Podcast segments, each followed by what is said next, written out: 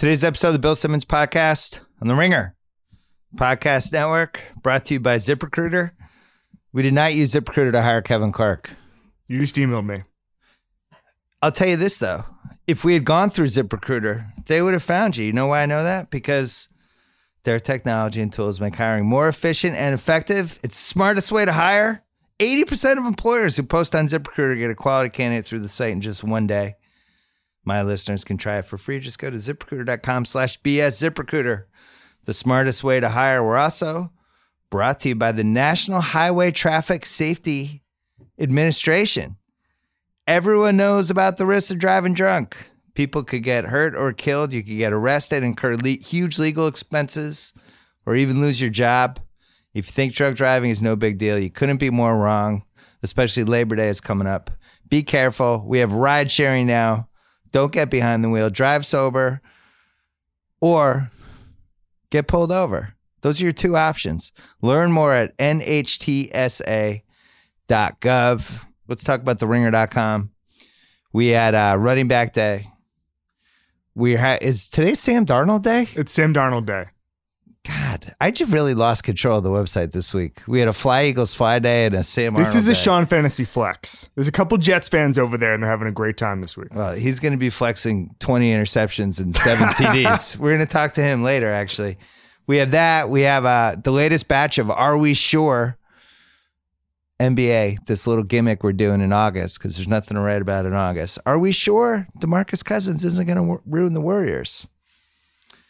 I'm not sure, actually.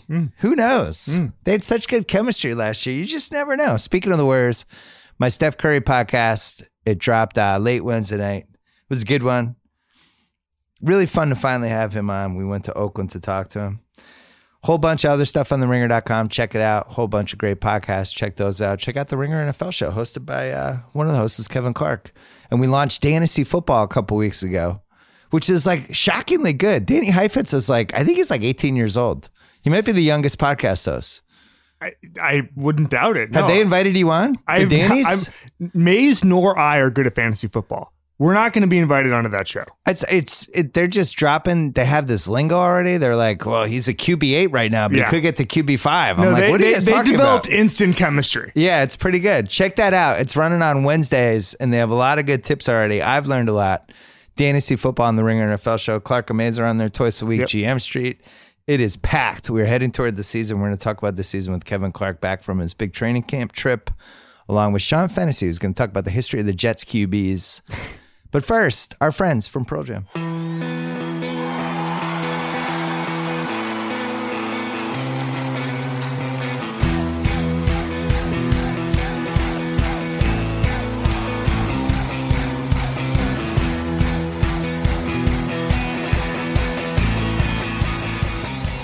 All right, so I'm driving into work, and the Pats lost yet another first-round pick.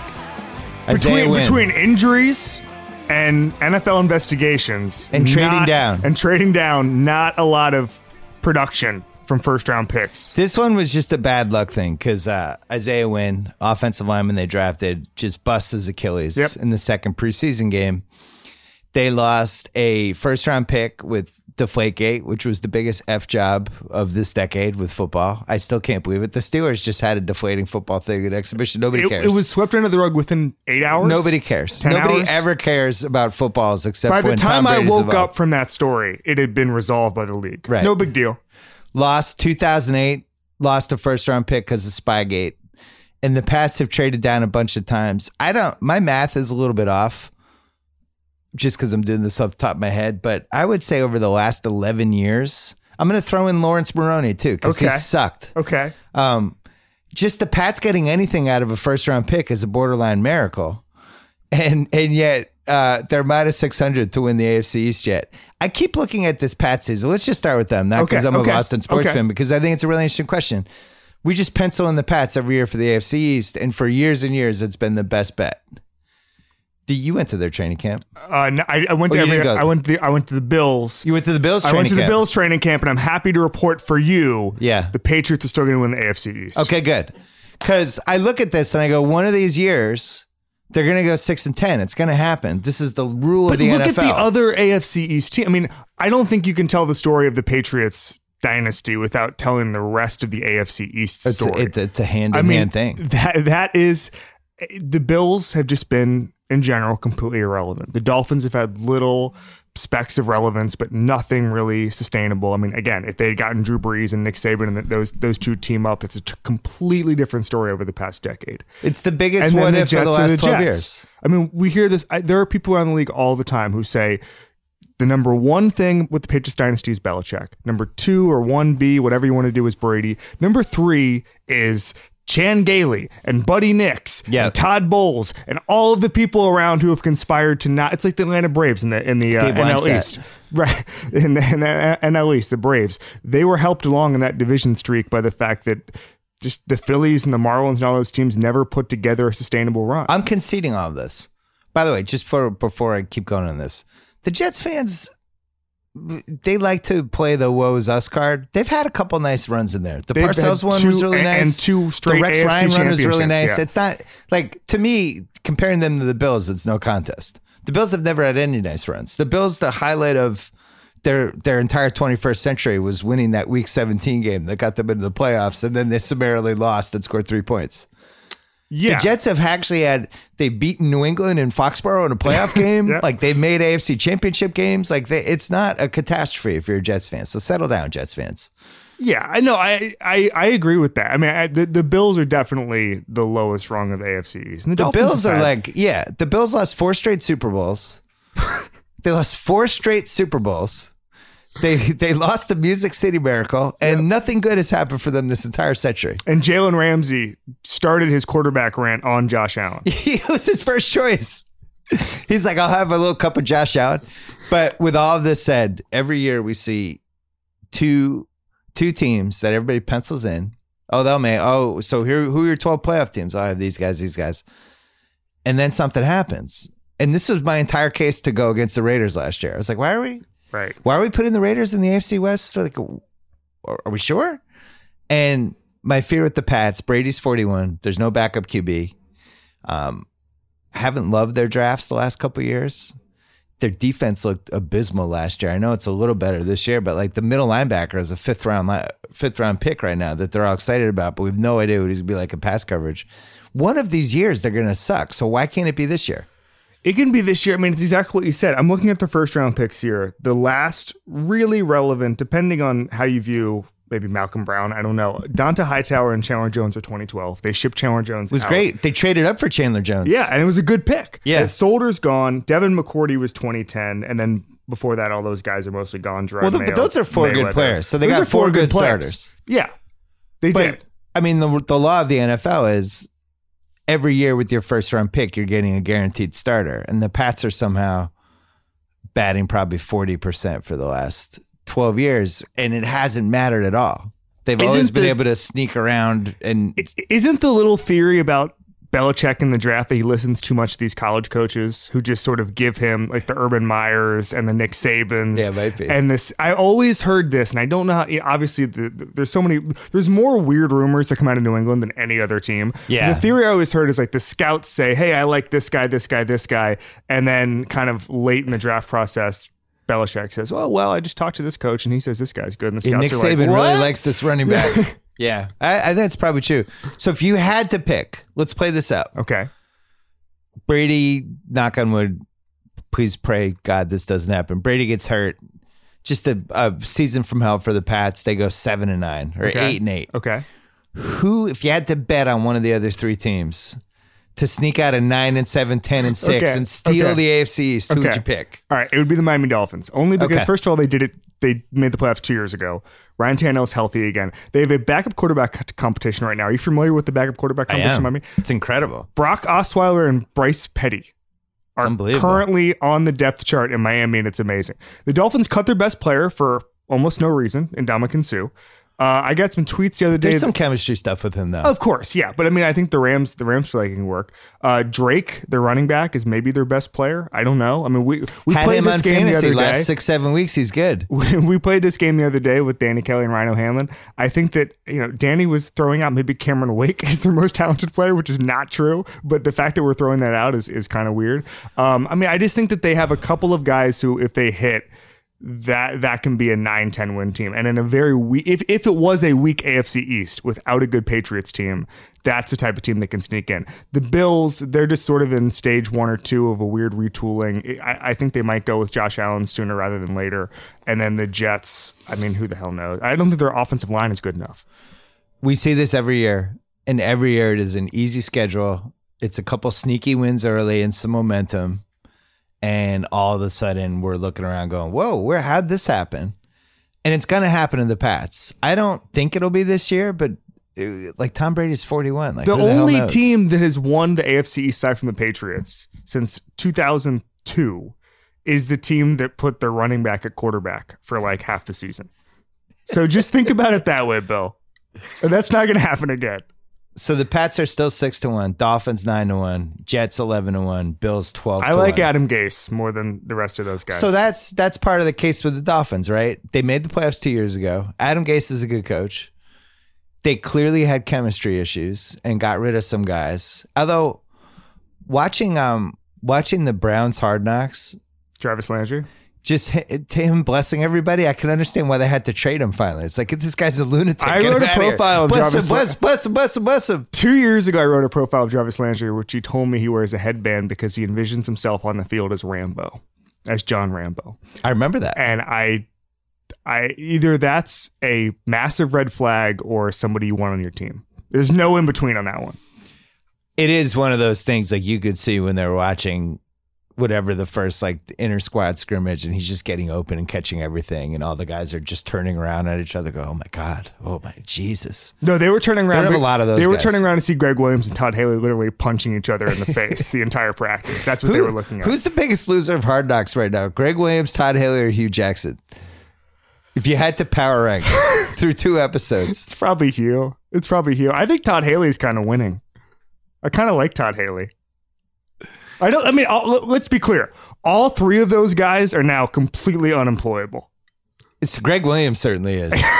Gregg Williams seems like a roadhouse villain or something. I like Todd Haley. I think he's a good offensive coordinator, and I think he's a good Hard Knocks presence. Hue Jackson, it was sad. His mom died in the first episode, and it kind of obscured a couple of the worst moments I've ever seen from a coach on that show. Like when he did that whole "this is my show," when you guys have your own team. You can make the calls, but right now this is my team. When you're in this seat, you'll understand. Like he's basically flexing with the people that he's relying on to succeed day in and day out. There's no way immediately after that meeting they didn't start to stage a coup. They were just immediately just starting to undermine him as soon as the meeting was over. I mean, obviously I'm running a company right now that has 95 people and you have an inner circle. You want that inner circle to like you and feel somewhat empowered. You can't have a meeting with them and go, listen, I hear what you're saying, but I don't care. When you're in this seat, you'll understand. This is my show. It's like, what is happening? He had some of the worst. He just seems like a buffoon, and he wasn't great in episode 2 either. He just kind of wanders around and seems crazy. You put it this way. He went 1-31 in 2 years, and it made sense after the first 2 Hard Knocks episodes. I think the second part of that is he went 1-31 in 2 years, and he somehow looks worse now. Yeah. Like it was just you combine the 1-31 with that, and it's like, oh, okay. I could see how he's a good QB coach. Like he was clearly he's connecting with Tyrod and Baker. But I know this happens every year with Hard Knocks. But watching both of those guys, I was like, oh, the Browns. Yep. Maybe at some point. So their odds. AFC North, they're 10-1, which has to be the lowest the Browns have been in some time. It's a weird division. AFC North. Steelers -275, Ravens +450, Bengals 10-1, Browns 10-1. Not a fan of that division. The Steelers are weird. I mean, I feel like at some point it becomes a big deal that Le'Veon Bell just doesn't do training camp anymore. I understand he's trying to save his body and all that, but if he really does show up on September 1st. How is that not a big deal? Well, what about the fact that they know he's not going to be on the team next year? And they can just run him into the ground. And he's conscious of that. Right. And probably has people in his life like, hey, man, you had 38 carries in a week five blowout. The all-time example of that is DeMarco Murray, who, by the way, just retired over the season. Yeah, at age 28. At age 28. And the Cowboys in 2014 were like, yeah, we're not going to bring DeMarco Murray back. And they ran him. He's the last, you're familiar with the rule of 370. Which basically, if you run the ball 370 times, it's one of the dumbest, most arbitrary, but incredibly awesome rules. It actually is really effective. He's like the only guy in the last decade who surpasses the rule of 370. And, is that true? Yeah, and it doesn't happen anymore. It does not happen anymore. Yeah, Todd Gurley's never run the ball 300 times in a season, and probably never will. There's no reason to. But the Dallas Cowboys looked at it and said, "This is." For us, it's better to just tank DeMarco Murray's career. They made the playoffs that year. That was the Dez Bryant goes into Green Bay and almost wins the playoff game for them, but we get the catch rule there. And they literally rode him to that, okay, Murray. So the Steelers might be thinking the same thing. I think that's the most interesting thing. And so is there internal friction in week 8 if he's touching the ball 35 times every week? I don't know. Did you you went to Steelers, right? I did. Roethlisberger is another one who we have all these quarterbacks, and all of a sudden it's going to be over. It's like with the Peyton Manning thing a few years ago when he had the resurgence in Denver, and you just keep Denver's going to be good again. And then one year Peyton Manning couldn't throw the football anymore and couldn't move. Surgeries. And he had 4 neck surgeries, and they were cracking down on his wife's shipments, and that was it. But these guys, once you get past 35, you just don't know. Roethlisberger, I think you feel this way too. He'll be the first to go. It just doesn't. I don't know when that is. It doesn't seem like he's going to age into his 40s. He took a lot of hits, man. And the way he plays, it just doesn't age well. It just doesn't age well. And so I think the one thing to be said for that generation of quarterbacks, obviously they're aging out of relevance, and at some point they'll all fall off a cliff, and I'm really intrigued to see how that goes. I think the new rules this year, the middle of the field is going to be so wide open because of the helmet rule and all that stuff that there's going to be an offensive explosion. It might actually tack on a year or two to those guys' relevance, because I think it'll help a lot of the crappy quarterbacks, but it'll really help an accurate thrower over the middle of the field. The number one thing I heard in my training camp tour is that no one understands this new helmet rule. And so one of the things that every safety in the league or every linebacker in the league is going to be half a step slow over the middle. And so you can just hit those crossing routes over and over again. We're going to see an offensive explosion like I don't think many people see coming. That was why I wanted the Pats to trade for Jarvis Landry. He's just sitting there. Yeah. Perfect. They had to sign a huge extension, the Browns. Well, Belichick found out he wasn't weight, and he didn't want him. So he doesn't fit into our plan this year. Seven weight receivers. I kid, Bill Belichick. Did you see Steven Gostkowski catch up the pass on the sideline last night? No, he's our second best receiver. Yeah, no. I was just... Belichick sees a white guy catch a pass, all of a sudden he's like, what? Can we run some plays with him? I texted my buddy Hench yesterday, who's already freaking out about the Pat season. I was like, 3rd and 9, week 1. Yeah. Give me 2 receivers you trust. He's like, Chris Hogan and no one. I think Hogan's going to have a big year. Chris Hogan's going to have a huge year. Dynasty Football last week, my new favorite podcast. They were talking, Chris Hogan was wide receiver 28. Heading into the season, they were like, he's definitely wide receiver 9. But yeah, he actually was having an awesome season last year before he got hurt. You have to remember, Brady essentially invented, along with Manning, the craft of throwing over the middle of the field. I think you say invented Chris Hogan. He sort of did.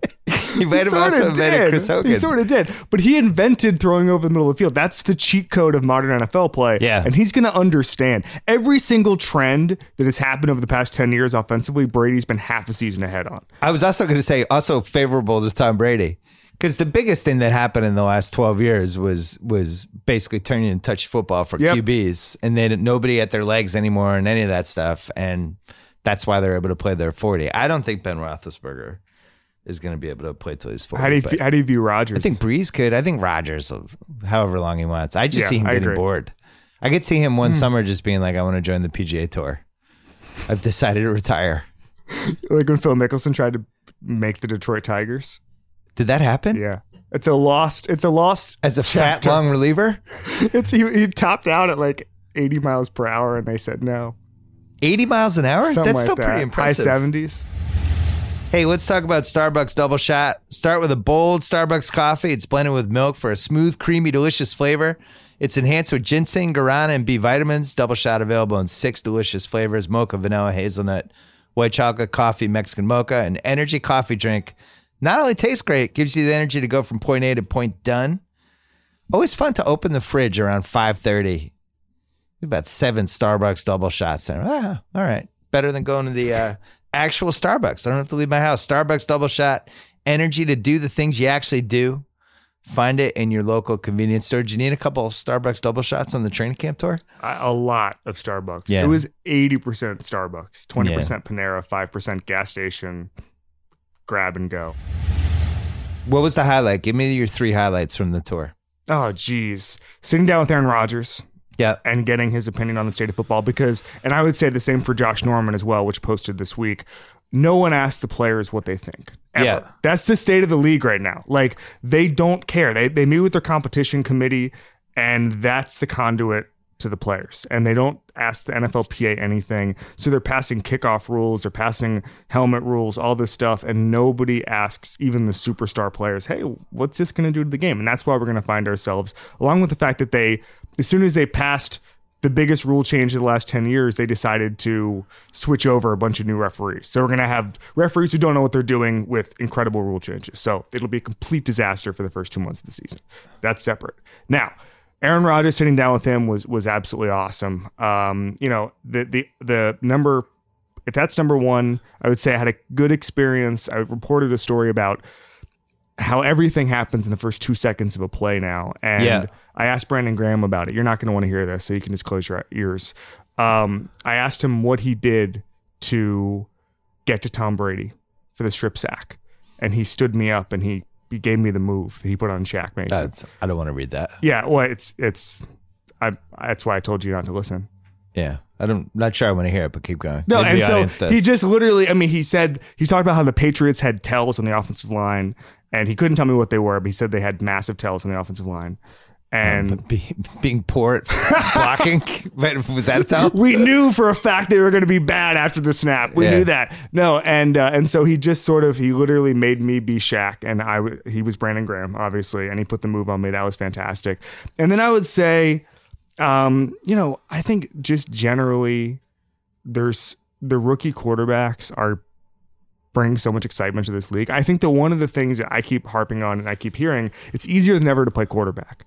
Easier than ever in the history of football to play quarterback. RPOs, it's like a 68% completion percentage. If you can't complete a pass now, you are so beyond bad that it's unbelievable, okay?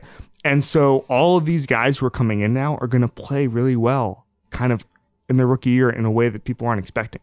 And so I think that I'm excited about that, because 4 or 5 years ago, it was just too hard to play quarterback. It was just too hard. Well, I think they also went to teams and fan bases that really desperately wanted a quarterback. Exactly. So you have Buffalo, Cleveland, and the Jets. Just start with those 3. All of those fan bases have been dying, would have sacrificed small children to have a good quarterback in their lives for 10 years. Baker is the exact right quarterback for Cleveland. He wants to talk shit. He wants to put Cleveland on his back. There's a couple of guys, Myles Garrett as well, who's a defense, who's just the very sensitive Myles Garrett.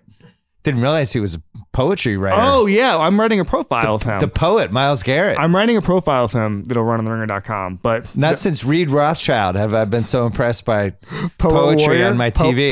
Yeah. But one of the things that he said is, and I really do believe this, is that this Browns team takes pride in being carrying the torch LeBron left. Okay, I'm not saying they're going to make the Super Bowl. That's absurd. No, I mean that LeBron left. No, I know, but it's just hilarious. There's a hole in the Cleveland sports scene, and Myles Garrett. And it's going to be filled by the Indians. It's not. Okay, let me ask you a question. I don't know the answer to this. Yeah. What could the Indians possibly do if the Indians win the World Series? Yeah. And the Browns win the AFC North. What is Cleveland happier about? Winning the World Series. Okay. I just don't know Cleveland enough. But I will say, to piggyback on your point, even if the Browns went 10-6 and won the AFC North, Cleveland would be as excited as they were for LeBron when he came back. Right. Yeah. It would be one of those. Exactly. I think they just want the Browns to be decent. Like Derek Anderson, something. Derek Anderson made the playoffs for them, and is remembered now really fondly. And he's Derek Anderson. Butch Davis was the coach of that team. Yeah, they've had a really bad run. It's really funny to me that in football, a league with parity that's specifically designed so this can't happen, you have teams like the Browns and Bills who just can't succeed. I mean, all the rules are in their favor, like all of them. It's not like in basketball where you could tank for 4 years, but you still need to get lucky with the Embiid draft and shit like that. Like your favorite team, the Orlando Magic. Yeah. They've sucked for 6 straight years and somehow don't have a guaranteed all-star in their roster. But in football, it should work in your favor between the cap and now the rookie scale and all the stuff. Like it's impossible to be bad for 2 decades in a row. Well, I mean, I just think there's a couple of things. Number one, I think ownership has a lot to do with it in the NFL. Is that sticking to a plan is the most important thing. I really do think that John Dorsey will get 4 years and solid Hard Knocks for him. I'd give him like a B or a B minus. I gotta tell you, seems authoritative. They're not giving him enough runway because John Dorsey is like a top 5 NFL personality. I liked how they dealt with Antonio Callaway. I feel like I would have dealt the same way with Nephew Kyle had a similar incident happened and he didn't tell us for a couple of days. Would have sat him down, be like, "Look, man, you get one chance with me." Actually, Nephew Kyle probably gets a lot of chances. That's why I don't have a car, though. You see, I just cut it right out. Yeah, you have a car? I don't. Nephew Kyle, listen to me. I was like, "Don't get a car. You're in LA. Use Uber." Okay. No insurance. Don't have to worry about parking it. Okay. Yeah. Or crashing it. Yeah, we're crashing it. We're crashing it. Kevin Clark both has a car and likes to get hit by other cars. It's a hobby of mine. Yeah, you lead the rigor in pedestrian accidents. It's two to nothing. I think across the board. No, Allison Herman, I thought got sideswiped. Oh, she was on a bike. Yeah, it still counts. I'm still counting it. Kyle's probably been hit by a car. Just hasn't told us. By a school bus. All right, There we go. Yeah, this will all be the Ringer oral history. More training camp highlights? Jeez. What was the most depressing training camp you went to? You can tell us. The most depressing. The one where it's like, wow. So there's a couple of training camps where you can just feel that the vibe is just like nothing going on here. Nothing going on here. I would say that I think the all-time example last year was the Baltimore Ravens, where you knew they had to draft a Lamar Jackson because it was just like, at one point, Terrell Suggs was making fun of Ryan Mallett for being bad just openly on the field. Oh, it was the weirdest training camp thing maybe I've ever seen. That's not good. I think there's some definite weirdness in Buffalo right now because I think that competition, I think Josh Allen makes better throws than McCarron and Nathan Peterman, and they all make the same mistakes. Yeah. And so you're kind of just watching and you're just like, oh, what the hell is going on here? Yeah. I'd say I don't really know what's going on in Detroit right now. I watched that practice and just... I'm only there for 1 day in these places, but I wasn't ready to run through a brick wall at Lions practice. I gotta tell you, Matt Patricia has like tough video for Matt on the screen, and he corrects guys on the field like in real time. That's the only interesting thing about Lions practice. But I just think you can pencil them in for just the Lions season, 9 to 10 wins being the ceiling. Has any Belichick assistant ever gone on to be a good head coach? I'm trying to think. Well, there was the brief fleeting Eric Mangini year. Yeah, it certainly was fleeting. Yep. There was the 9 games of Josh McDaniels in Denver. God. I don't understand why they only have it's not like they're complete disasters. They have just a little hint of success, and then they just completely tank. The Patricia thing was hilarious to me because we lost the Super Bowl because we couldn't get one stop against the Eagles for 4 straight quarters. Yep. We never stopped them ever. They did whatever they wanted. Nick Foles ended up getting a book out of the Super Bowl and the Lions were like, "That's our guy, Matt Patricia. Well, come on in. Here's a contract." Also, the Belichick, the book on Belichick is that he doesn't really reveal the entire master plan to his assistants. So why would he? Only getting a very That's what I'm like narrow, at The Ringer. You're only getting Think Fantasy and Mallory know what I'm really thinking? I don't tell them. You're only getting a very narrow view of the Belichick experience. And that was the whole theory behind why McDaniel stayed, is that Belichick, his little carrot was, "Hey, I'll tell you everything," which I wouldn't even believe at this point. It's probably not even a lot to tell. I think Belichick's really simple. I think he's just do your job and he's cutthroat. And he studies tape, and he's really freaking smart. And I think he remembers everything. Why are there personnel guys who come from his tree who have been better? Like, why is Thomas Dimitroff? So there's some. I think that's. If I was another team, I would try to hire the personnel people in his tree. Right. I wouldn't care about the coaches. I think there's a thoroughness there. I think there's things he looks for that other teams haven't figured out. There's some sort of even this fifth rounder Bentley. Yeah. Who is going to start and call plays on defense. He was like a 3-year captain at Purdue. He was downgraded because of some speed stuff and stuff like that, but just seems like a leader and a good guy. He looks over and over him for these leader tough guys. And I think the big thing, one of his former lieutenants once told me this, and I think about it all the time. The one thing Belichick likes to do is he likes to scout based on what guys can do versus what they can't do. And that's the whole do your job mentality, right? And I think so many GMs sit there and say, that guy's not fast, that guy can't cover, that guy can't do X, Y, and Z. And Belichick flips it around and says, wait, if we got this guy in the 5th round, what is the one thing he could do? And is he worth a 53-man spot? And I think that is the question that defines the personnel situation. I think it's pretty useful. Do you know what Belichick's single biggest hole has been during his 2 decades as Pat's coach when he became the greatest football coach of all time? Defensive backs? Drafting a specific type of receiver that he's missed on 7 straight times. Yeah.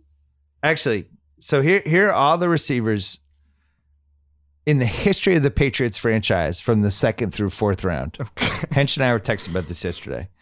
I won't do the whole thing. I'll just go since 98 because I want to include my man Tony Simmons because I still have his jersey. So 2nd rounders, 94, Kevin Lee, 06, Chad Jackson, 03, Bethel Johnson, 98, Tony Simmons, 2013, Aaron Dobson. That's every 2nd rounder the Pats have spent on a receiver in the past 20 years. All 5 of those guys failed. All of them. I don't even remember Chad Jackson or Aaron Dobson and anything other than bad just training camp fast reports. Guys will teach them. Remember, with Dobson, it was just he's not getting wrong with McDaniels. And then a minute later, he was gone. Yeah. I do remember Bethel Johnson actually on a football field. But with Jackson and Dobson, I just don't remember anything other than these guys are really struggling. Right. These guys are running with the force. And then Deion Branch at the tail end in 02 was the one success. But then 3rd round, Brandon Tate, 2009. Oh, my God. Taylor Price, 2010. 4th round, Josh Boyce, 2013. Josh Boyce, yeah. Malcolm Mitchell, 2016. The Pats have gone 1 for 8 in the 2nd through 4th rounds. Malcolm Mitchell's already gone. He's gone. I actually liked him. I think he just had knee issues. Yeah, he couldn't get healthy. Yeah, he couldn't stay in the field. But the Steelers have drafted how many guys from 2nd through 4th round just in the last 6 years? And this James Washington guy is going to be really good. Over and over again, they've nailed these guys, and it seems like these are the easiest picks to make, and it's the Belichick is one tiny blind spot. The theory, I remember hearing something a couple of years ago from a scout, someone in the NFL, who was just you know what Bill Belichick should do is just hire someone else, just a VP of wide receivers. Of wide receiver consultants. You know what? Ted Thompson's not doing anything. Ted Thompson ate on everybody. Jordy Nelson, Devontae Adams, just call Ted Thompson and say, your job is to look at receivers. Here's $200,000 a year. There is some magic secret sauce with receivers. The one thing I would never do is just draft the Cordarrelle Patterson type fast guy. We'll teach him how to read offenses, but he's got so much overwhelming natural. Those guys never seem to make it. Did you see the Cordarrelle Patterson? Adam Thielen. Yeah, no, incredible. Cordarrelle Patterson is now flashing hype with his 3rd team. That's very exciting for you. I'm not banking on Cordarrelle Patterson. No, you shouldn't. He also made up an anecdote about Belichick. Did you see that? Yeah. That was strange. That. Just for the listeners. So he said, Belichick said, you're going to be the player you were meant to be or something like that. And then he got to training camp and I asked him about it and he was like, oh, Belichick never said that. My advice for working for Belichick, don't make up anecdotes. Yeah, don't make Belichick anecdotes. What did you see out of all the training camps you went to? Did you see any team that you thought to yourself, oh, a little sleepery? Ooh. This is not a sleeper. I think after seeing them in training camp, my Super Bowl NFC team is the Minnesota Vikings. That's not, I just love their vibe.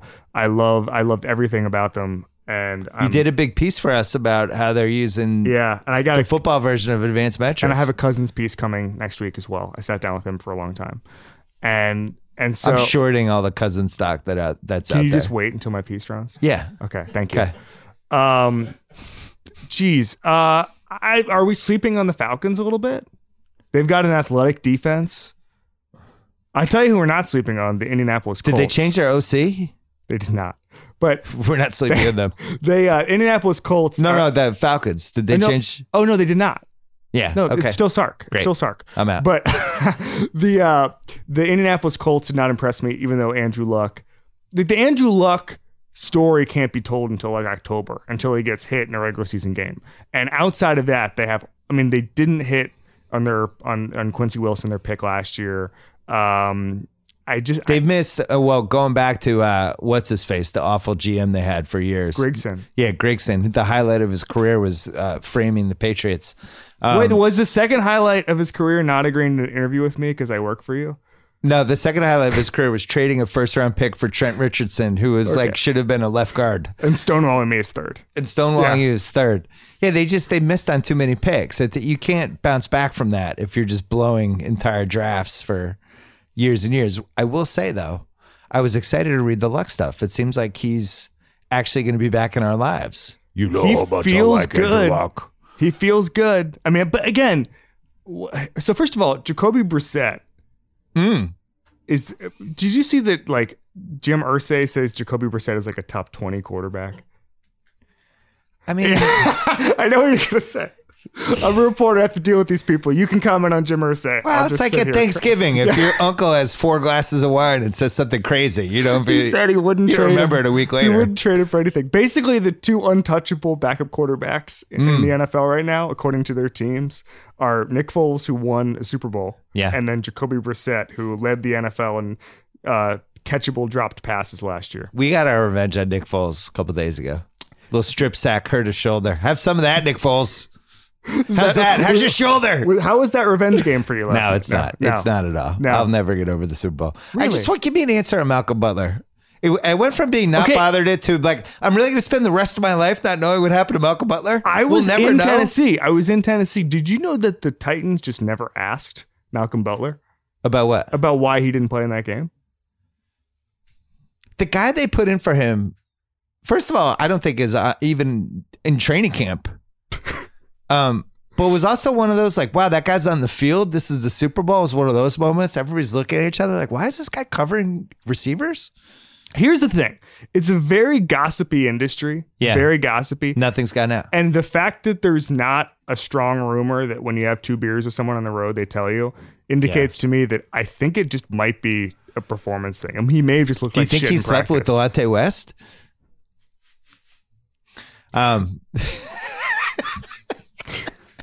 I finally, Kevin Clark's speechless. I just don't. I'm by just the way, ready. Andrew Luck, I'm my favorite. Ready for you to come up with something else here. My favorite Dynasty Football moment was them both saying Andrew Luck was being drafted too low in the league. In the leagues, like he's right now is QB 19 and blah blah whatever they're saying, and then they're like, the only thing about him is can he stay healthy or not? I'm like, yeah, that's exactly the reason he's being drafted too low. I love that podcast. I was like getting mad at him. I'm power walking and yelling at both of them. The only question is whether the guy who last played a snap the same day Colin Kaepernick played a snap can stay healthy. And has had his shoulder operated on twice. And in a position where you land on your shoulder and it gets hurt again. Andrew Luck has been on 3 Ringer NFL shows with me since the last time he played football. I will tell you this. He won't be on my fantasy team. I don't mess around. If I'm drafting a quarterback, I want to make sure the guy's on the field. If he's on the field, great. And he's probably going to swing leagues if he plays 16 games. But so you have no sleepers, fantasy sleepers? No. For geez, the Vikings aren't a sleeper. No, that was I'm like sorry. I just wanted to just point out that they're nobody be good. No shitty team that you were like not on the tour. I mean everybody's that's too bad. Yeah, everybody seems fairly stable. I'm crossing off Tampa. Oh, I am too. I think the Jameis thing is unrecoverable, and the karma gods are going to just annihilate them this year. Wait, I have a new thought on this. Why aren't the Bucks just trading for Teddy Bridgewater? I think that's a popular Twitter opinion then, right now. I didn't see it, but then just in general, it makes sense. And then just say this is our guy going forward and let Jameis go to. They should waive Jameis. I would just cut the cord, or just keep him around and let him play like week whatever. Just let him play, but and then next year he can go sign and let's move on. He can go sign in Arizona to back up Josh Rosen or whatever. I mean, I don't know. How do we feel about the chosen Rosen? Is he getting good buzz? Yeah, he's been getting good. It's like what we said. I mean, it's Matthew Berry was on this podcast last week, and he said there are 22 good quarterbacks in the NFL. That's not because there are 22 talented quarterbacks. It's because, again, it's easy to play quarterback. So I think Josh Rosen will be, if he has to play this year once. I can't believe, literally, we talk about the vice president as a heartbeat away from being president. Josh Rosen is a Sam Bradford injury away from starting, and that's pretty likely. So he's starting. He's starting week one. See, I feel like the Rams have replaced the Pats as the biggest all-time lock to win their division. Oh, just throw them in every parlay. I want to actually say a sleeper team that I'm ruling out. Okay. The Chicago Bears. Yeah, that's just Mays propaganda. No, but it's kind of common actually. I just think they skip steps in the same sort of. They tried to take the same route as a lot of other teams with the offensive coach, young quarterback, all that stuff. I think they skipped too many steps to be good in 2018. Explain this to me: Rams -150, Niners +260, Seattle +425. Who the f thinks Seattle's winning the NFC West? And Arizona's 18-1. Wait, Seattle has. Is +450. That's like ridiculous. That's ridiculous. They don't even care about this season. It's like a total rebuilding season for them. And they whiffed on their first round pick. They don't. I would make fun of them if the Pats were getting anything out of their top two picks. They should shut down Russell Wilson for the season so he doesn't die. The Rams are -150. I don't get why wouldn't they be like -400? The only thing I can think of is the schedule. I don't know. Also, I mean, it is a lot of new faces. Our hero, Sean McVay? It's kind of combustible there. The Rams? Yeah. Because of the chemistry? Yeah. So Sue is basically like the DeMarcus Cousins. No. I mean, it's just a lot of different guys. It's different. I like all these guys personally. Marcus Peters, Aqib Talib, Ndamukong Suh. But you are just sort of building a defense on the fly. We're not used to that sort of super team. The rising salary cap, which has risen $10 million every year for 6 years, has led us to the place where you can get three quality veterans like that at one time and mold them all together. It's unprecedented. Wade Phillips has a lot of pressure on him. No, he's fine. Wade Phillips doesn't know where he is. I think the Panthers might be good. Carolina Panthers. Coming up, Sean Fantasy's going to hop on and talk about Jets QBs and his large adult son. Can I ask you one more question? Have you seen the new Liam Neeson movie coming out? The Snowplow movie. I think it's going to be one of the best 10 action Snowplow movies. I haven't finished my top 10, but it's up there. Do you want to stay on for fantasy? Sure. All right. There are a lot of fantasy apps. FanDuel is an easier-to-use choice with more features for everyday players, more ways to win than ever before, like FanDuel's new tool, Guru, which helps you make smarter picks so you can feel more confident going into game day. Just start by picking any player. If you pick a QB, Guru will use tested DFS strategies to recommend the best wide receivers and tight ends to pair with him. Not to mention these guys tell me that live betting is coming sooner than you think, and this season, FanDuel even has a free weekly pick'em contest, as well as the biggest free NFL Survivor League ever. Up to $250 up for grabs. New players, try FanDuel today. Get a $20 bonus when you make your first deposit. Just sign up and use promo code BS. All right, Sean Fantasy is here. He has Sam Darnold fever. He decided it would be a good idea to have Sam Darnold Day. It's like you're trying to jinx your own savior. I promise it was not my idea. Savior Sam. It wasn't. Is that his nickname? Savior Sam? Just Sam. He's just Sam to me. The Jets QBs, it's a staggering list that dates back to before I was born. Joe Namath, still the greatest Jets QB of all time. Correct. Finished with 170 TDs and 215 interceptions, and the last 6 years of his career were really abysmal. Yes, that's a fact. And he's the best Jets QB of all time. Just going by total yardage.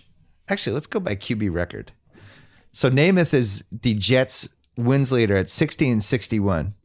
Ken O'Brien following him up at 50-55. I think Ken O'Brien has the best winning percentage. I will say, as somebody who's rooted against the Jets my whole life, which I start my first football season I can remember anything is like 74. Ken O'Brien was probably the most competent quarterback you had. Like, I actually felt like he knew what he was doing, and I was semi-afraid of him. I was raised on watching my dad get his hopes up through three quarters of Ken O'Brien games and then get destroyed in the 80s in the fourth quarter. Yeah. But that's still better than anything you've had. Early version of Philip Rivers. Yeah, very similar. Very talented, big arm, threw a lot of touchdowns, couldn't get it done. And then the fourth quarter, just a massive disaster. Yes. Richard Todd, who took you to the 80 championship game and threw some picks. Before my time, but yeah. 42-51 lifetime, 110 TDs, 138 interceptions. Arguably the third best Jets quarterback ever. 138 interceptions in 102 games. Yeah. That's not different good. Era. That's not good. So Vinny Testaverde, you laugh, 35-26, 77 TDs, 58 interceptions, made the AFC title game. A game that if you've ever watched on YouTube, which I may or may not have done in the last 5 years, was way closer than people remember. And I remember this just because I think I bet the Jets. We're in such a messed up state as Jets fans that we now have to acknowledge that Vinny is deeply underrated and that he was like kind of a good quarterback for the Jets. Now, it's a little bit skewed by the fact that Bill Parcells was his head coach, and Bill Parcells is one of the three best coaches in the history of sports. So it's a little complicated, but Vinny, you know, also pride of Long Island, grew up around the corner from my father. We were really emotionally attached to Vinny, but... good comeback story. Little Parcells. Yeah. But Parcells can save him. He still wasn't good, though. I kind of feel like there's a Spanish soccer team that only uses local players, and they play in the top division, and they play Barcelona and all that stuff. I kind of feel like the Jets should have pivoted and just had Long Island guys. They would have been ornery, I think. You would have still had DeBrickashaw Ferguson and Vinny Testaverde and Wayne Corbett and those guys. I don't think those guys would have had any problem with the anthem either. Well, Vinny somehow had two playoff wins. So Mark Sanchez, who his highlight was he not only beat the Pats in Foxborough, but threw 3 TDs and no picks, if I remember correctly. That's a fact. It was kind of lights out, and that game was... Also, the Pats came back. It looked like it was like 21-18, something like that. And then Sanchez that was it. They should have beaten the Steelers that year. I agree. They just got off to a tough start. I mean, both Pennington and Sanchez probably should have overcome the Steelers in AFC Championship games and didn't. That's painful. Pennington, 32-29, 82 TDs, 55 picks. You can make a case for him as the best Jets QB. Two-time comeback player of the year. After that, we go off a cliff. Boomer Esiason, Ryan Fitzpatrick, Geno Smith, Brett Favre for a year. Neil O'Donnell is brought here to win games. One of my favorite moments ever. I'm a winner. We can win here. One of the great press conferences that's ever happened. Islander, even though he wasn't just like Mike Francesa. I was gonna say you're just doing Mike's voice. No, but that's what it was. I was living with my best friend Jeff Gallo, and we saw that press conference. And for the next 2 years, we were like, I was brought here to win games. I'm a winner. It was like you went to one Super Bowl and threw the you made somebody else the other team the MVP. He was out of the league in 24 months. So anyway, Darnold, I would say just I don't even think this can be argued is the most talented Jets QB of all time. I think that's right. He's the most pedigree to be good that you've ever had since Joe Namath. Yeah, I mean, obviously I wrote about Darnold today a little bit and wrote about Namath a little bit, and I was having some fun at his expense because his career numbers in the light of Aaron Rodgers' NFL are terrible. Yeah. But, you know, Namath won them a Super Bowl. He's an iconic figure. Well, his knees were shot by 1970. And he had a horrible final 5 or 6 years of his career that kind of skewed everything, too. But Sam's probably the most talented Jet ever, which is like barring, Darrelle Revis and Curtis Martin. It doesn't mean he's going to be good, but the Jets have had very few top 5 picks in their entire history, among them like Keyshawn Johnson, Mark Sanchez, and Sam is right up there with those guys.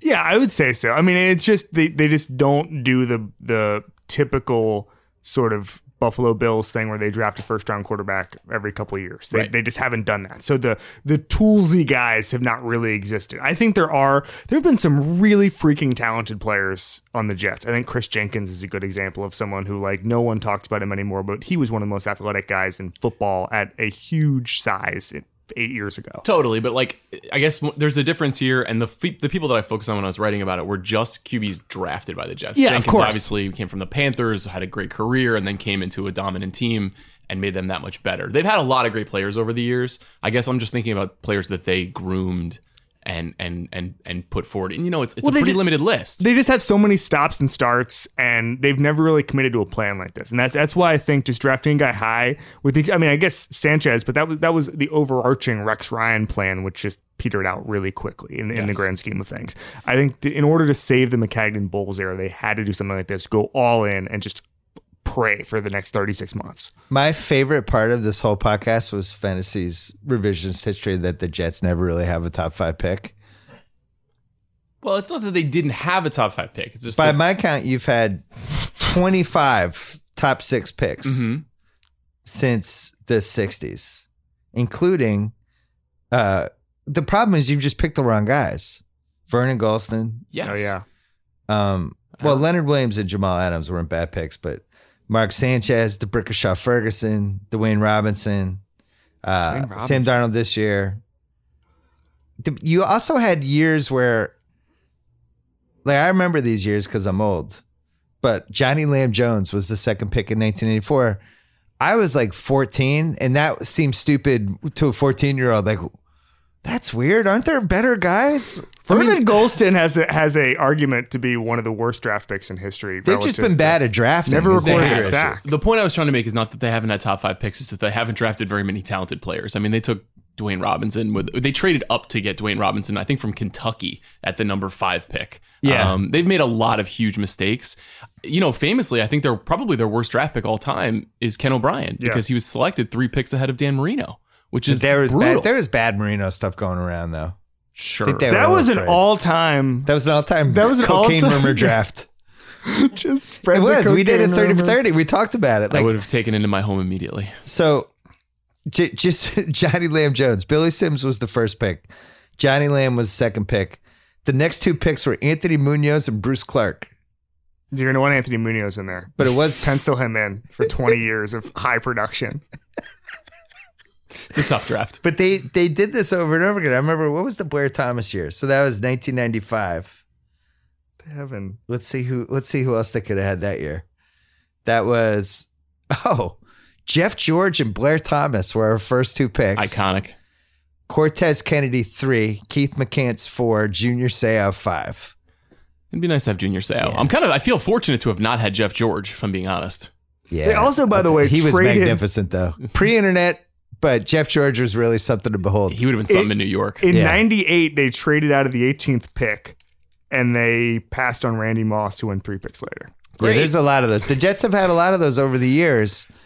But Darnold actually feels like it was the right pick. And I think so there's 2 things going on. One is that they might have a franchise QB. And then 2 is they actually made the right pick for once with the top 5 pick. Yeah. Although the scuttlebutt ahead of the draft, right before the Baker Mayfield moment happened, I would say, I don't know what, Kevin, 36 hours before the draft actually happened, I think that many people assumed they were getting Baker and that either Darnold or Allen were going 1. And I was kind of prepping myself for that and getting excited. And all my kind of research and excitement was oriented around a Baker Mayfield, New York Jets thing. And then, I don't know, it's just somewhere along the way, Darnold slipped in the mind of Dorsey, or he was never really in play there in Cleveland. There was so much disinformation. This was when you have 5 first round quarterbacks and maybe 6 if you count Rudolph, you know, as far as grades go. There were Peter King reported like 3 months before the draft that the Browns were absolutely going to take Josh Allen, and it was over. Yeah. And then by draft night, it was, they're going to take, or the day before it was, they're going to take Darnold. And so I just think it's one of the rare events where you just cannot trust anybody leading up to it. No one is telling the truth. And this is going to be a big moment because I rarely apologize and admit I was wrong. It's one of my things. Whoa, what's about to happen here? I think I was wrong about Baker Mayfield. I'm just getting out now. Sometimes I'm wrong. Were you out? You were down on him? I thought he had a lot of bust potential, and I wouldn't have taken him first. And I think I was wrong. I think it actually seems like if you're the Browns and you bring this super confident guy in who's won in college, who kind of plays the way quarterbacks should play now, I think I was just wrong. I think I missed it. There's something interesting with him and Darnold too, where it feels like both of these guys should just be playing now, but one of them is probably going to play and one of them is probably not. And I'm interested to see which is which. Baker's not going to play. Right. Like Tyrod, it seems like, is going to play. Darnold, oddly, the conversation is really moving towards he needs to start. Louis Riddick on TV, on SportsCenter last night, was just like, it's ridiculous if Darnold doesn't start for the Jets, which is pretty aggressive. I mean, Sam Darnold's one of the youngest players in the league. We always do this. We literally did this with Blake Bortles one year. That's true. Where it was he has a good, literally the second preseason game, and he looks good and he hits open guys and he's looking great against the 2s and 3s, and we say it is an abomination if he doesn't start week 1, and then we rush him along. There is a value in, I guess, not redshirting a rookie quarterback, but at least giving him 5-6 games to sit. The most talented quarterback under the age of 35 right now is Aaron Rodgers, and and he sat for multiple seasons. It's true. There's something to that. He would not have been the same. I think there's just... TB. Tom Brady sat for multiple seasons. TB sat for 1 year. And the most talented quarterback under age 42 sat for multiple years. So yeah. I don't see Darnold sitting multiple years. No, but I think they should hit. Season. You're not going to make the playoffs this year. Sit for 6-7 weeks. Learn to be professional. There are not enough practices to get good at being an NFL quarterback. It doesn't happen. Training camp is so watered down now. I love that Clark went NFL Live on us. His hands are going... He's learn like, how to be a professional. Teddy Bruschi, you have to learn to sit on the bench. And so I haven't seen you this animated since you got the 90210 poster 30 minutes ago. Oh my God. It was the most excited I've ever seen you. Thank you. Oh, wow, okay. That's nice. Well, I've won so many titles in all my sports. All I have left are 90210 posters. Good transition. Yeah, no, but I just, there are no more two-a-days. There's just not enough hours in the day to learn how to play quarterback at the NFL level. Can I make a counter? Yes. First four games of the Jets schedule. Detroit, at Detroit, Monday night, 7:10 p.m. Mm-hmm. Home for the Dolphins, at Cleveland. Those are the first three. And then you got Jacksonville week 4, at Jacksonville. Oh, you want to go against the best defensive line in football? No, I don't. But I like those first three. Like, if you were going to start him, those first three are, like, kind of a nice way to stick him in. This is a good strategy, actually, to let him play against bad teams and throw him a count to the Wolves. Whenever it's your Jags time, just put a count to the Wolves. When I was in college, I covered the 2007 Dolphins, and their whole thing was, when was John Beck going to play? And they were waiting. They threw Cleo. They had Trent Green, and Trent Green got concussed almost immediately, ended his career. Then they threw out Cleo Lemon, and the whole thing was, what defense are we going to start John Beck at? Turns out it didn't matter. Turns out John Beck sucked. Wasn't John Beck like a second-round pick? He was. Guess who I saw yesterday at Cowboys camp? John Beck. Oh, man. He's a private quarterback coach now. You're going to want to learn from John Beck. Aren't we all? Yeah. Fantasy, which one of those teams scares you? At Detroit, home from Miami, at Cleveland. I think Detroit's a little bit better than people think they are, so I'm not sure. Not according to KC, who's just at the Detroit training camp. I think they always have talent. I think Matthew Stafford will one day inherit the earth from sort of the upper generation of quarterbacks. I agree with that. I just don't think it's going to happen in 2018. By the way, guys, it officially happened. I'm excited for football. I started thinking about the Monday night. When I went full NFL Live? No. Well, when you went NFL Live, that started it. But I started thinking about the Monday night Jets at Detroit game at 4 o'clock West Coast time. I'm in. I mean, I'm all in, obviously. Sign me up. The minute I saw Darnold throw one preseason touchdown, I was like, best sport around. Can't believe it's back. I called Sean yesterday because I had to talk to him about a fairly urgent work thing. And he's like, can I call you back in an hour? I'm watching the Jets. I was like, okay, I get it. You've never had a QB. That's true. I was getting emotionally connected to my guy. Bill, does Sam scare you at all? Yeah. Now that your dynasty is winding down, we're soon to be removed from the Tom Brady, Bill Belichick era, hopefully within the next 10 years. Yes. Are you afraid of Sam? Yeah. We were just talking about it. One of these years, the Pats are going to go 6-10, and somebody else is going to take the division. The biggest reason nobody's taking the division... Well, 2 reasons. Three reasons. Quarterbacks, Jets, Dolphins, Bills. Yep. Speaks for itself. Coaches. Nick Saban's really the only really good coach that's been in there other than like Rex for that 1 year. Yep. Parcells going way back before Belichick. And then bad owners. You have owners like Stephen Ross. I really, truly believe he wanted Jim Harbaugh to go to Michigan over hiring him as a Dolphins coach. I really believe that. I don't think he cares that much about the Dolphins. We know the Jets are a disaster. Can I posit a Jets theory? Yeah. One of the best things that ever happened just to the Jets was Donald Trump getting elected president. Yep. Here's why. Woody Johnson is now the ambassador to England, which means he is no longer participating in the day-to-day activities of the New York Jets. Woody Johnson, as far as I can tell, is an incompetent owner. His brother, whose name I believe is Chris right, Kevin, has been taking over day-to-day duties, and I'm frankly impressed by Chris Johnson, and every time he speaks, I'm like, this guy seems to know what he's talking about. Wow. Bill, we're going to be at war with England somehow. And Fantasy's like, well, I know we're at war with England, and the casualties are unbelievable, but I got to tell you, we got Darnold. I mean, we make sacrifices in this country. I'll say another thing about the Pats. No, to help your Jets cause. Yeah, okay. Week 1 home for Houston. We have no receivers. It's basically like double team Chris Hogan. chip Gronk on the line and just let everyone else beat you, and we might actually score 13 points. Is Chris Hogan still 7-11? Is that a thing that they still call him that? Not really. Not New England. Okay. Chris Hogan's going to have like 13 catches in week 1. At Jacksonville week 2, that frightens the living F out of me. Yep, that's the end of Tom Brady's career that day. Can't wait for that day. There's slate. I'm going to ignore Kyle. That. There's slate, 0-2 potential. Mm-hmm. Just slate, tiny, infant. And then you go at Detroit, Sunday night NBC, week 3. So picture this. With the 0-2 Pats going in there, I've played this out in my head repeatedly, especially after the offensive lineman we just drafted blew out his Achilles. Mm-hmm. And you start going, wow, there's just some bad juju about this season. You go into that game 0-2, and Al Michaels and Chris Collins were like, I know it's the Patriots. I know, but, 0-2, it gets scary. It just does, Al. If you're going to be 0-2 with any quarterback, they got the guy. Yeah, and Brady's, nursing a sore shoulder. There is a roadmap for this Pat season to go to hell. You said it, not me. I don't know. I don't know about that. I just think if there was a roadmap for all the last 15 seasons to go to hell. The year they lost Tom Brady, they won 11 games. I know. Matt Castle told me they had a play called Randy, where they just threw the ball to Randy Moss. Process. I was talking to Castle, but what was that play called? It was called Randy. So is that where you just give the ball to Randy? Yeah. Good play. Yeah. It was effective. Great play. Worked against the Jets. In the Pats' benefit is it's yet another easy schedule.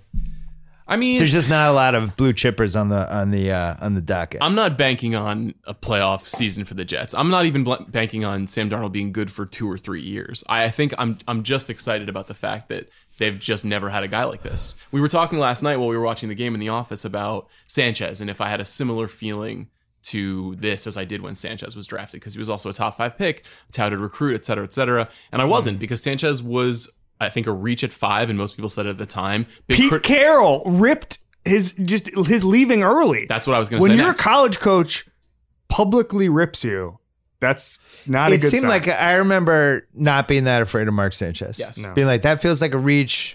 They were already talking about him as a game manager, which Darnold. It's like there's no game manager. They're like this guy really has a chance. To be He also had Brian Schottenheimer, who was a bottom 10 offensive coordinator. Who are your receivers? It's not bad. It's Robbie Anderson, Jermaine Kearse. The troubled Robbie Anderson. Yeah, is Robbie Anderson in the clear? I believe he's been cleared of charges. All of them? I believe so. His 40-yard there were some infractions. I'm not going to defend them. His 40-yard dash was down this year because of the bracelet on his ankle, but he's fine.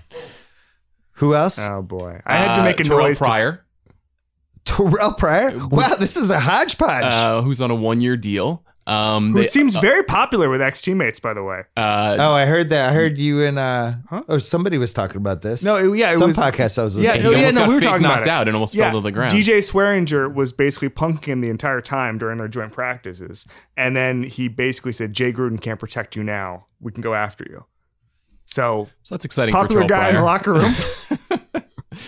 Terrell Pryor did not play last night. Kearse is a solid number 2. I gotta say, if Robbie Anderson could stay in the field, he's talented. He was a monster last year. He has I think 2 900-yard receiving seasons. He's really fast. I don't know if he's an elite receiver, but he's a building block. He was an elite daily fantasy guy last year. There was like a 6-week stretch where his salary was way off. I'm pro Robbie Anderson on the field. Everything else is kind of up in the air with him. But, I mean, he's a good player for Darnold, too, because Darnold's going to need to just fling it sometimes, and he's the kind of guy who ends up bringing the ball down when you just fling it. I think this is going to be a really fun football season in the sense that there's a lot of new blood, which Kevin and I discussed earlier. Tons of new blood. New York has 2 new guys that are just going to be really fun to add to the league. The Browns being kind of interesting, the potential fall of the Pats, the definite fall of the Seahawks. Just to be clear, you're the only person in America talking about the potential downfall of the Pats. This is part of my process. Just allow me to, this is what I do in mid-August. I feel like I try to think of all the ways it can go wrong. And then in September 2nd, I bet on the Pats to win the AFC East. And then they do. That's part of my process. Who do you guys think is the worst team in the NFL this season? Okay. Good question. I think it has the definite. It potentially could be Seattle. Here's the problem. They have a top 5 quarterback. They have a top 5 receiver in Doug Baldwin. They have Dwayne Brown, who's really good. Then everything else is the absolute worst roster in the NFL. And so where does that where does that fall, I guess, when you factor in the upper echelon? They've lost so many guys, and they blew their first round pick, who seems like he's not even going to play. And like Doug Baldwin seems like one of those guys that if it's going wrong, he's great. He's really good. No. If it's going wrong, he'll be smart enough to be like, "Yeah, I'm gonna." And he's hurt already. Right, do these now, curl routes to the sideline. I think I can name like four guys on the Seahawks right now. That's not a good sign. Or Earl Thomas is just not. He's just gonna write Players Tribune articles for this season, I guess. They're gonna have a monster in their division in the Rams, and potentially two if the Niners come through this year. I think the Niners are your way. I agree with that. I think the Niners have a chance. All it takes now, rookies have an outsized influence in the NFL now, and second-year guys have an outsized influence. It didn't used to be that way. And so if a couple of guys on that defense make the leap, it's a very different Niners team. I actually think Dallas could be really bad. Oh, I agree with that. I think that's another last night. I agree. Yeah. I was at Cowboys camp the last 2 days. I felt nothing. Who's Dak throwing the ball to? Cole Beasley? Dak is a classic. Are we sure? Allen Hurns. Okay, Allen Hurns is a credible NFL player. I mean, that wasn't. I was just factually naming that it's Allen Hurns. And I wasn't endorsing Allen Hurns. They took a chance on someone else too. Who is the other player that they signed? Now, obviously, Zeke's going to get the ball a lot. Right.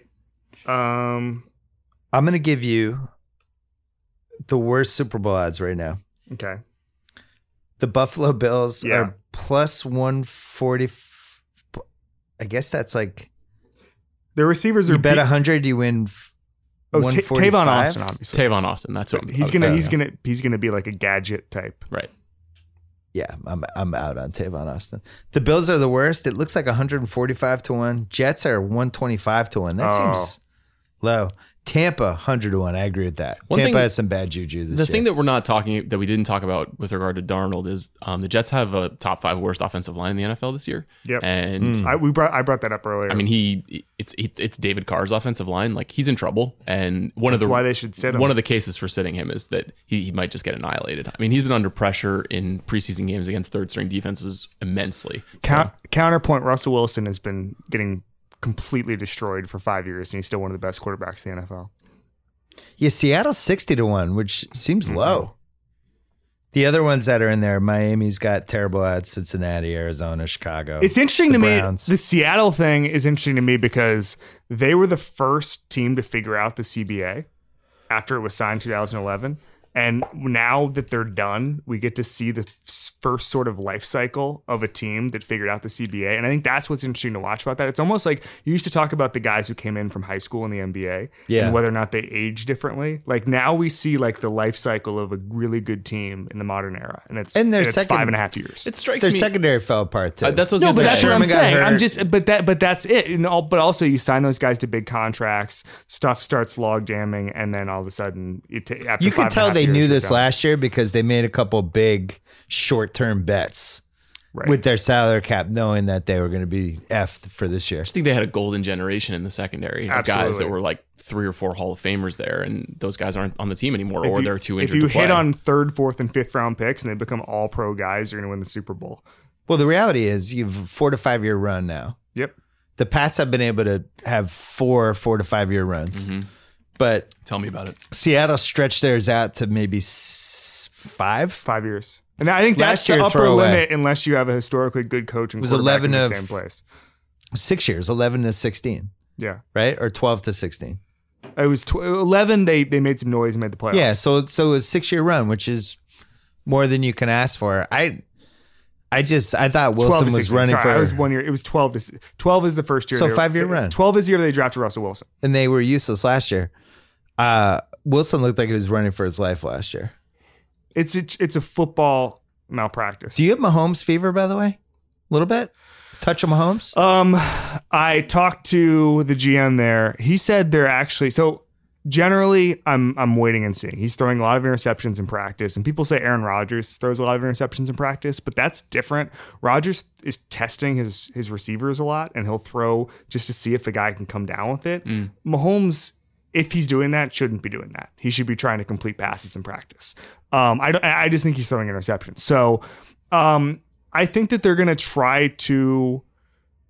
I think the fact that he's a rookie quarterback and he's on the cheap deal and they can build a team around him is a big selling point for them. And I think that's going to be a net win because it's not like Alex Smith was so good that I think saving $14 million against the cap is really important at that position. I think Mahomes can be really good. I don't know if it's going to be this season. It might be the Chiefs might be a 2019 team. Who has the best season? Kirk Cousins, Alex Smith, or Patrick Mahomes? Kirk Cousins. I say Alex Smith. Alex Smith looked very competent last night. I haven't done all my homework yet. The AFC West is that's one of the ones I can't figure out. Khalil Mack's just not going to play.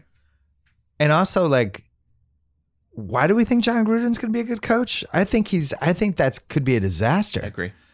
And then you look at Denver with Keenum, which is allegedly they're rebuilding a little bit, but I thought Keenum was good last year. I could see them being sneaky. John Elway is... Chargers just every year 10 guys get hurt, cross them off. Yesterday they were relitigating why Colin Kaepernick isn't on the Denver Broncos. And did you see that's going to screw with the NFL's collusion case? Yes.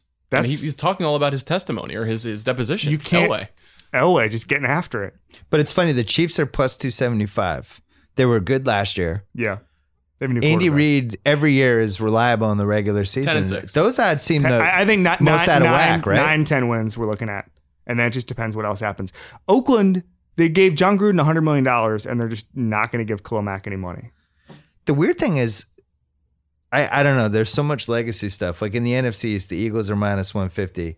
The Cowboys are plus 325. Giants are plus 450. Redskins are plus 900. I think the Giants will be better than the Cowboys. Well, that's why I don't understand. Who thinks the Cowboys are going to be good? I don't see that. I think Jason Garrett has a better chance to be first coach fired than they win the division. This is a weird one. I feel like you could have said the exact same thing the last three seasons, though, with the Cowboys. Before we knew that Dak and Zeke were going to be good, every year it's sort of like, are they good? They always had a good offensive line, but aside from that, there's no telling. You never know. They're a national team, too, so the odds are always a little bit skewed because of that, right? You're saying, though... Oh, I get what you're saying. Yeah, more people bet on him. Yeah. So what's your Jets prediction? I'd be thrilled with 6-10 if he plays 8 games and plays well. Sam, you hear Sean and I fix the Oscars on Channel 33 last week. I was traveling. I haven't caught up on it. We fixed it.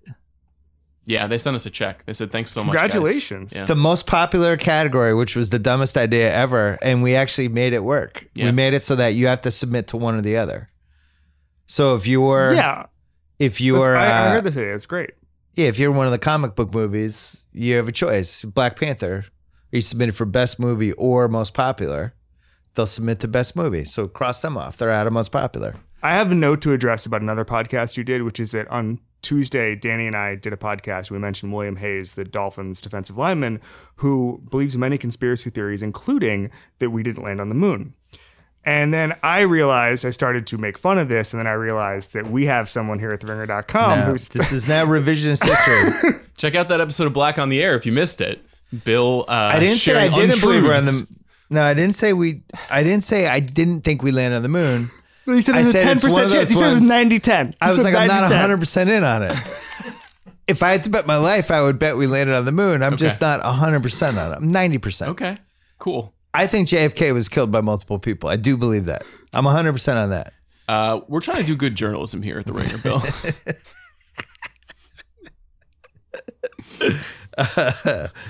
We're going to wrap it up here. You want to plug anything? No. Who'd you interview this week? The Crazy Rich Asians director. I did, John M. Chu, which is a great romantic comedy, and people should check that movie out, and John is a cool guy. KC? As far as we got Ringer NFL show with Danny Kelly and Ryan O'Hanlon, got a couple pieces coming next week. Kirk Cousins, all that stuff. Cousins fever from you. I mean, that's what happens. That's what happens when you pick a team to make the Super Bowl. You got to go all in on your pieces. That's gonna come back to haunt you. Thanks to Kevin. Thanks to Sean. Thanks to ZipRecruiter. Don't forget to check them out. ZipRecruiter.com/BS. Thanks to Starbucks Double Shot. Starts with a bold Starbucks coffee blended with milk for a smooth, creamy, delicious flavor enhanced with ginseng, guarana, and B vitamins. Are you sharper when you have more energy, Kevin? Absolutely. Great. I know Fantasy is. Fantasy is drinking coffee constantly. The answer is true. Starbucks Double Shot. Energy to do the things you actually do. Find in your local convenience store. Thanks to FanDuel.